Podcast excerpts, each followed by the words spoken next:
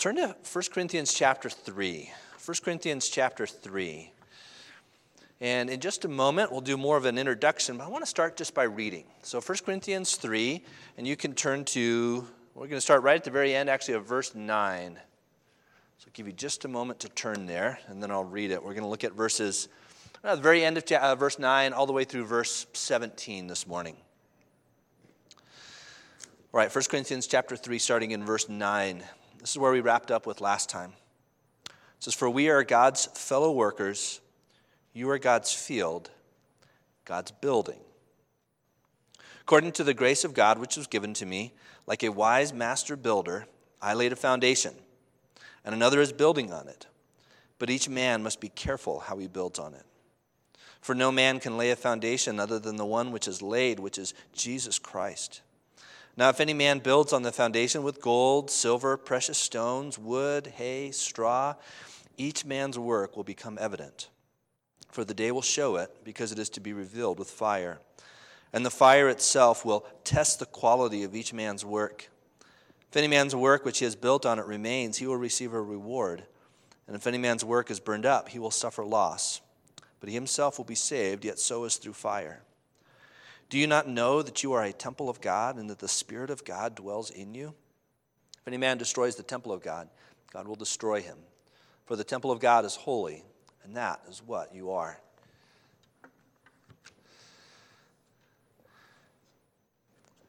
There's been a bit of a revival in architectural kind of circles of building.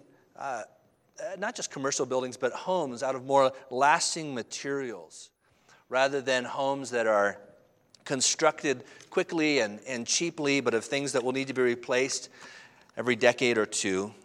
Some are wanting to kind of resume the practice of building homes that, that are made from the very beginning to last for centuries. Uh, one, one such builder in, in Oklahoma, he's been constructing these solid brick homes that the walls themselves are a, a foot thick and the, the uh, quality and construction is, is such that hopefully generations and generations from now, people will still be living in those same homes. They, they, they look like this, just to give you a little bit of a, of a sense. Um, as you can see, they're maybe a little bit smaller, all right? Um, uh, but solid brick homes, metal and wood construction, uh, meant to be a timeless design, inside as well as out. I mean, the kitchen will look dated in 30 years, but the idea is that everything else is, is lasting. He describes the, the philosophy of his company this way The goal of building is human flourishing. Is it beautiful? Can it be passed down for generations? Do the materials age with grace? Does it contribute to the community? Does it inspire? Does it feel like a home rather than just a house? You simply can't mass produce these qualities. We are fighting for a new renaissance in building and architecture where a commitment to beauty, craftsmanship, and enduring materials enriches our lives and contributes to human flourishing.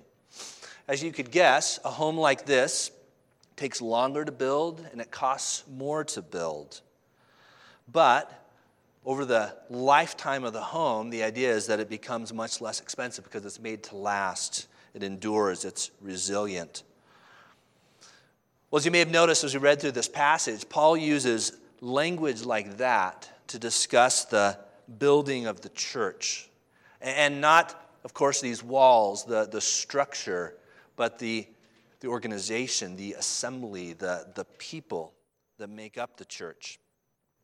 It's a timeless illustration because the same principles that have to do with building uh, physically from 2,000 years ago apply today, and how much more so what goes into building a church. How timeless are they? Foundation must be solid of a building. The materials must be able to endure, they must be resilient. But again, the point here is not about a building, a physical structure, but, but a gathering, uh, an assembly, a, a group of people like ours. I'm going to tell you right at the very beginning the key phrase of this. Look at, look at verse 10. I want you to put your eyes there. In the end of verse 10. But each man must be careful how he builds on it. Each man must be careful how he builds on it.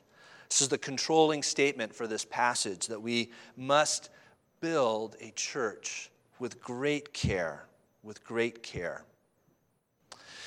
Starts by discussing the, the foundation. The church's one foundation is Jesus. You may have the words of the classic hymn pop into your head as we say that. I would, would sing it, but nobody wants that, right? Uh, the church's one foundation is Jesus. Verse 10 Paul says, According to the grace which was given to me, like a wise master builder, I laid a foundation. In the end of verse 11, he makes very clear the foundation which I laid is, is Jesus Christ. Paul's role, he says, was as a wise master builder. That's actually a, a word that, that if I told you the Greek, you'd know just what it is. It's, it's where we get our word architect from. It's almost exactly the word architect. And, and yet, the role at his time, uh, it was more than just a designer. An architect was kind of like the chief engineer, designer, and on site building manager all wrapped up in one. And Paul says, That's, that was my role. That was my role, was to lay this foundation. And of course, we know if a foundation isn't solid and square and lasting, the, the whole building will be off. Uh, the first house that my wife and I wanted to buy, uh, this would have been more than 16 years ago.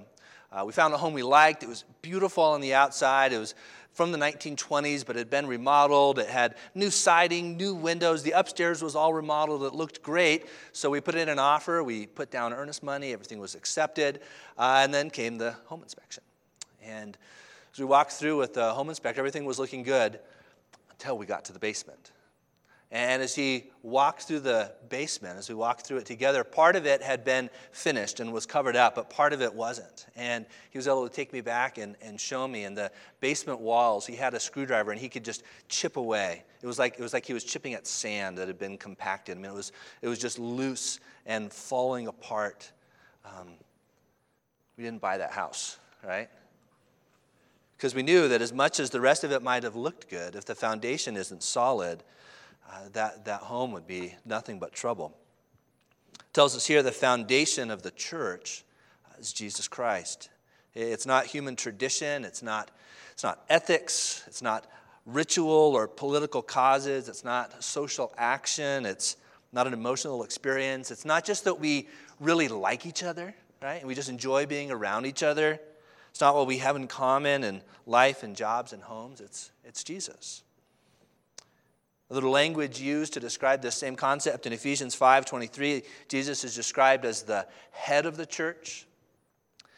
In Ephesians 2, verse 20, he's described as the cornerstone, which is the, the key foundation stone in, in, in a foundation, which the rest of the, the building is based off of. These are all analogies trying to get at the same thing that at the very, the very core, the very foundation, the very essence of what it means to be a church, it must be built on Christ.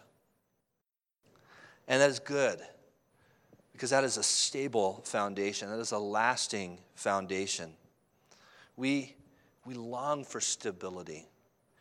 Whether it's in our own personal lives or, or in a church body, we, we long for stability. Nobody says, I just wish my relationships were more fractured and unstable, right? I, I wish my job was on the edge of being ripped away from me unexpectedly. Right? No, nobody says that. We, we want stability in our own personal lives and, and in a church. And he says this is the stable foundation of a church. It's, it's Christ.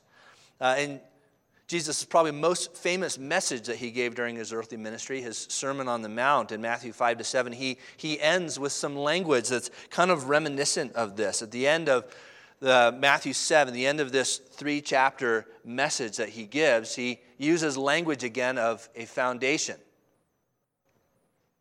He says, Therefore, everyone who hears these words of mine and acts on them may be compared to a wise man who built his house on the rock. And the rain fell, and the floods came, and the winds blew and slammed against that house, and yet it did not fall, for it had been founded on the rock. Everyone who hears these words of mine and does not act on them will be like a foolish man who's built his house on the sand. The rain fell, the floods came, and the winds blew and slammed against that house, and it fell, and great was its fall. In this passage, he's talking really to the individual. The individual needs, needs to respond to his words and build his life on his words and the, the message of teaching, his righteousness in our place, our trust in him. This is a solid foundation. In 1 Corinthians 3, it's using similar language, but it's not talking just about your individual life, although there's some, some truth there, your individual life being built on Christ. He's talking about the church, our corporate body, our, our assembly, our gathering of people, saying it must be built on this foundation. And this is not a, a new theme in 1 Corinthians. It, it, it's really another way of elaborating what he said several times. Look back at chapter 2 chapter 2, uh, verse 2. It says, I determined to know nothing among you except Jesus Christ and Him crucified. He says, That's my, that was my drumbeat. That's what I came back to again and again was Christ. Verse 5 so that your faith would not rest on the wisdom of men, but on the power of God. That is why he built this foundation, the person and work of Christ, so that the this building, this church, this body, this gathering, this assembly would not rest on his wisdom or power or influence or charisma, but on, but on Christ. So, so, friends, that must be the foundation of every church today, um, built on Christ. As we recognize that each of us is added to a church as we come to faith in Christ. We, we trust in Christ. We see our sin. We see our need for Him. We see Him as our substitute. We trust in Him. We're adopted into His family, which means we get all these brothers and sisters that we did not choose for ourselves, right? The other people you gather with at a church are not friends that you just happen to choose and like, although I hope you like each other, right?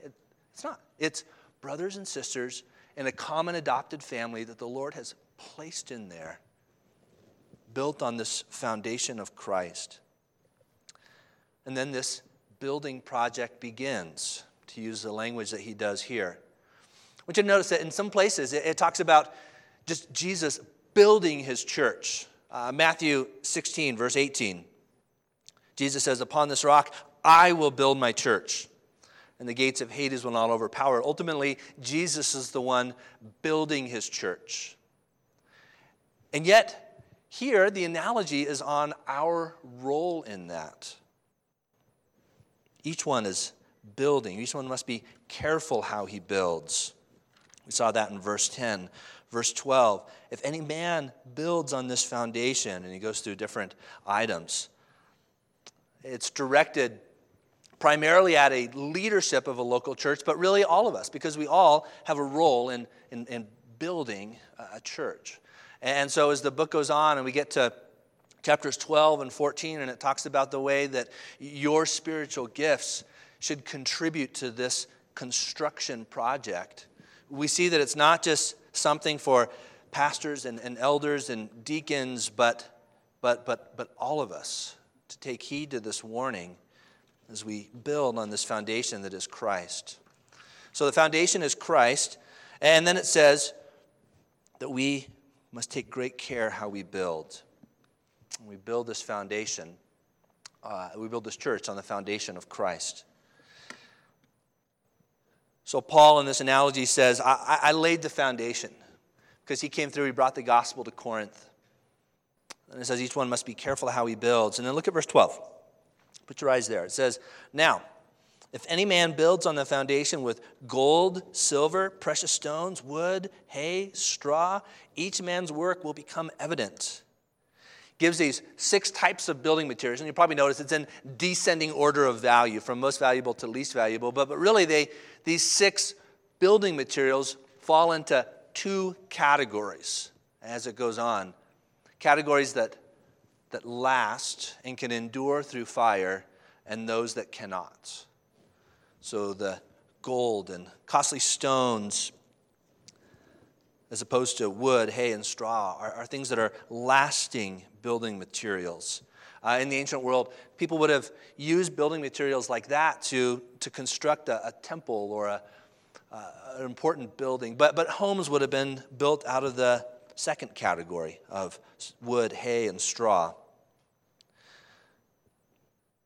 Well, of course, it's not about building here, about building a structure. It's about building a church, about building this assembly, this, this people. And so, what this means is every church must ask are the, the programs, the activities, the worship services, are they designed to build solid, maturing disciples? Or are they just kind of religious busy work, uh, entertainment? H- how are we building? How are we building? Are we taking care with how we build? Because it says each man's work will become evident, for the day will show it. The, the day, uh, used in kind of shorthand that way, ref, refers throughout the Old and New Testament to the, the coming day of the Lord. Jesus' return, this time that is both a time of, of reward and, and judgment, of deliverance and judgment. But it also can be used of more short term trials that anticipate that great day of the Lord. It's used that way throughout the Old Testament as well, of more immediate and short term difficulties, judgments, preparing and anticipating the great future judgment. And it says that that day, that trial, that difficulty will reveal the quality with which a church was built. It'll have a revealing effect. So, are we building with things that are timeless? Um, this, this Sunday is a Sunday that often churches will celebrate the Reformation. Um, looking back to a little over 500 years ago, when the Protestant Reformation kicked off, and uh, you know some transition before that, of course, but about, about 500 years ago is when, when there was really this renewal and revival of the Word and of the gospel. And during the Protestant Reformation, they, one of the things they did is they really narrowed down what are the three marks of a healthy, solid biblical church. And what they concluded is the, the right preaching of the word. Is the word handled carefully and accurately? The right preaching of the word, the right administration of sacraments, of, of baptism and, and, and the Lord's Supper, and maybe perhaps surprisingly to us, um, church discipline. Uh, is a church uh, applying biblical principles and, and calling followers of Christ to holiness. Uh, look at those as these three marks. And you can kind of think of those things as solid building blocks of a church.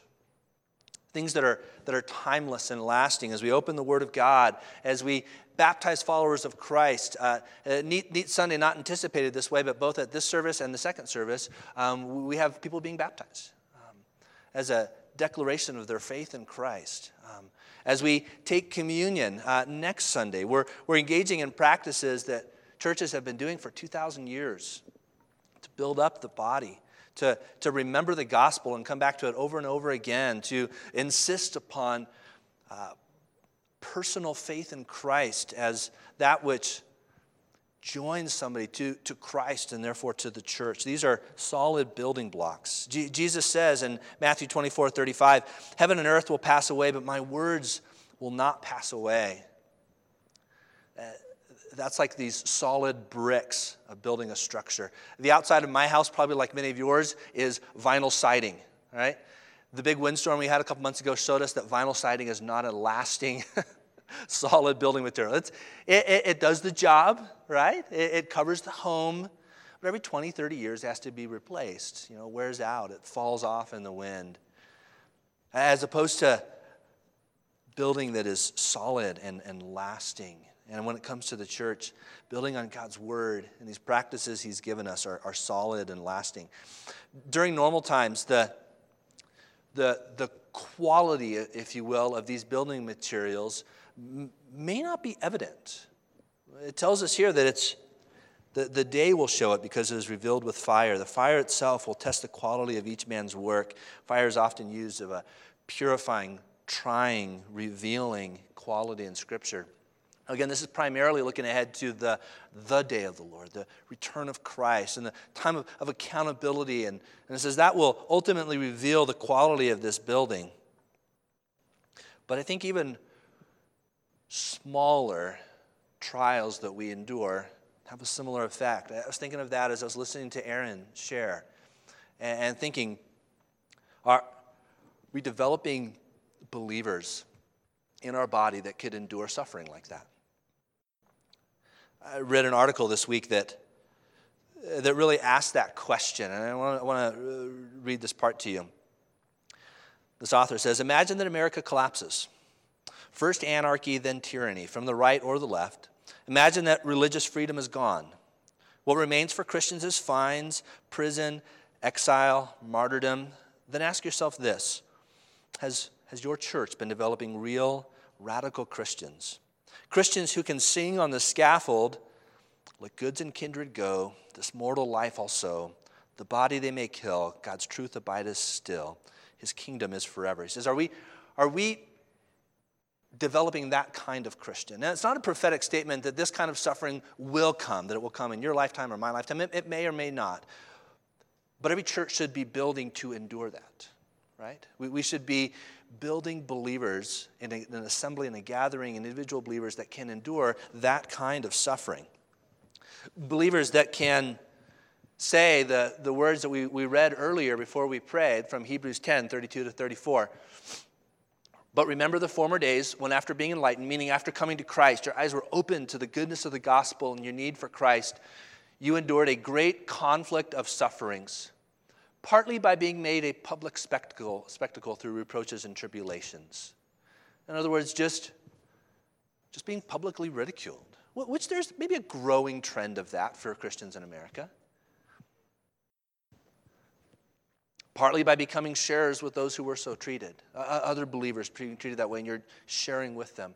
For you showed sympathy to prisoners and accepted joyfully the seizure of your properties. Accepted joyfully the seizure of your properties? I, I would have a hard time accepting joyfully the seizure of my property, my, my home, my possessions, knowing that you have for yourselves a better possession and a lasting one. Why could they accept joyfully the seizure of their properties as an aspect of this persecution? Not because their homes were hovels and they didn't care about them. It wasn't, wasn't that. It was because they knew they had a better possession and a lasting one in, in Christ and something eternal. Friends, this was sobering for me to, to read this and thinking, are, are my eyes on eternity in that way so, so that I could, I could endure suffering if it were to come.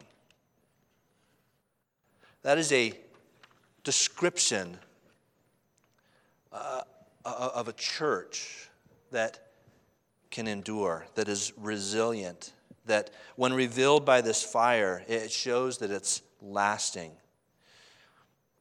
Notice too, though, it says that work that remains is rewarded. Good, verse 14. So, this fire, this ultimate accountability before the Lord, reveals the quality. Is it constructed? Is our, is our body constructed out of lasting materials or materials that burn? Verse 14 If any man's work which he has built on it remains, he will receive a reward. If any man's work is burned up, he will suffer loss. uses language of reward and loss. This thing which we built used our spiritual gifts. We've worked together. We've cooperated. We've trusted in Christ. We've built on the foundation. If it remains, it says there's a reward for that labor. It doesn't detail what the rewards are, but it says there'll be a reward. But on the other hand, if it does not, there's this sense of loss. He's really quick to say, I'm not talking about loss of salvation. Look at the end of verse 15. It says, But he himself will be saved, yet so is through fire. So he says, I'm not, I'm not saying you're going to lose your salvation. Uh, that would be an unbiblical concept, and it's certainly not what's described here. But he says, that's not even what I'm talking about. I'm talking about this reward or loss of reward. Um, if what you build remains or does not, as this trial reveals. Friends, this, this mini trial that we've endured over the last six, seven months um, can kind of prepare us for perhaps a greater trial if it comes. It, it can sober us into considering what do we value in a church? What, what is most significant and most necessary, not what is most convenient or, or entertaining, but what is most necessary and what is solid and sound and, and lasting. Verses 16 and 17, briefly, it has an even more sober warning. It warns against those who would seek to destroy a church. And it reminds us that we will be accountable to the Lord of the church. Look at verse 16. Do you not know that you are a temple of God and that the Spirit of God dwells in you? If any man destroys the temple of God, God will destroy him. For the temple of God is holy, and that is what you are. It says, We are God's temple. And other places, even just a few chapters later, that language is used of you as an individual believer with the Holy Spirit dwelling within you, your body as a temple and must be conducted in such a way. But here, it's not talking about you as an individual believer, because that would be jumping context, right? What does it say this temple is? It's us. That, that together, as the Holy Spirit dwells in us, dwells in His people, that we are, we are God's temple and, and that there's accountability for those that would destroy the temple. Eh, this language is stronger than what was just used a verse before, right? The verse before was talking about sloppy builders who will be held accountable. They themselves will be saved, yet, through, yet as through fire. But now he uses the language of destroy, right? And it's a sobering warning for those that perhaps through false teaching, destructive practices, not, not just sloppy, but, but wolves that come in within a body and, and seek to destroy, is the, the language that's often used in the New Testament. He says God will hold them accountable. It's sobering and it shows the way in which He cares for the church, His people. Friends, as we wrap up, I just want to say this. We have an opportunity to build something great. And not for our own glory, but, but something that is beautiful and, and lasting in the church. And, and not in a building that's going to fall down, right? But, but in this assembly, in this gathering, in these people. Um, uses the language of building to say that that's what we're about.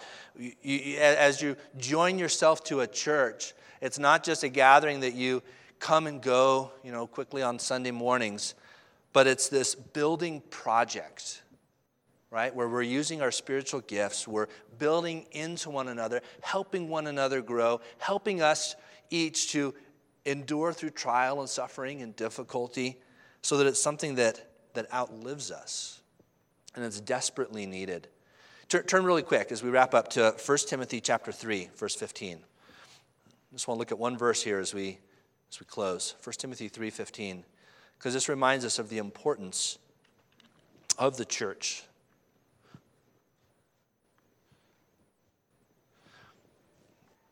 1 timothy 3 uh, verse 15 is what we're going to read but it starts in verse 14 so look there to begin.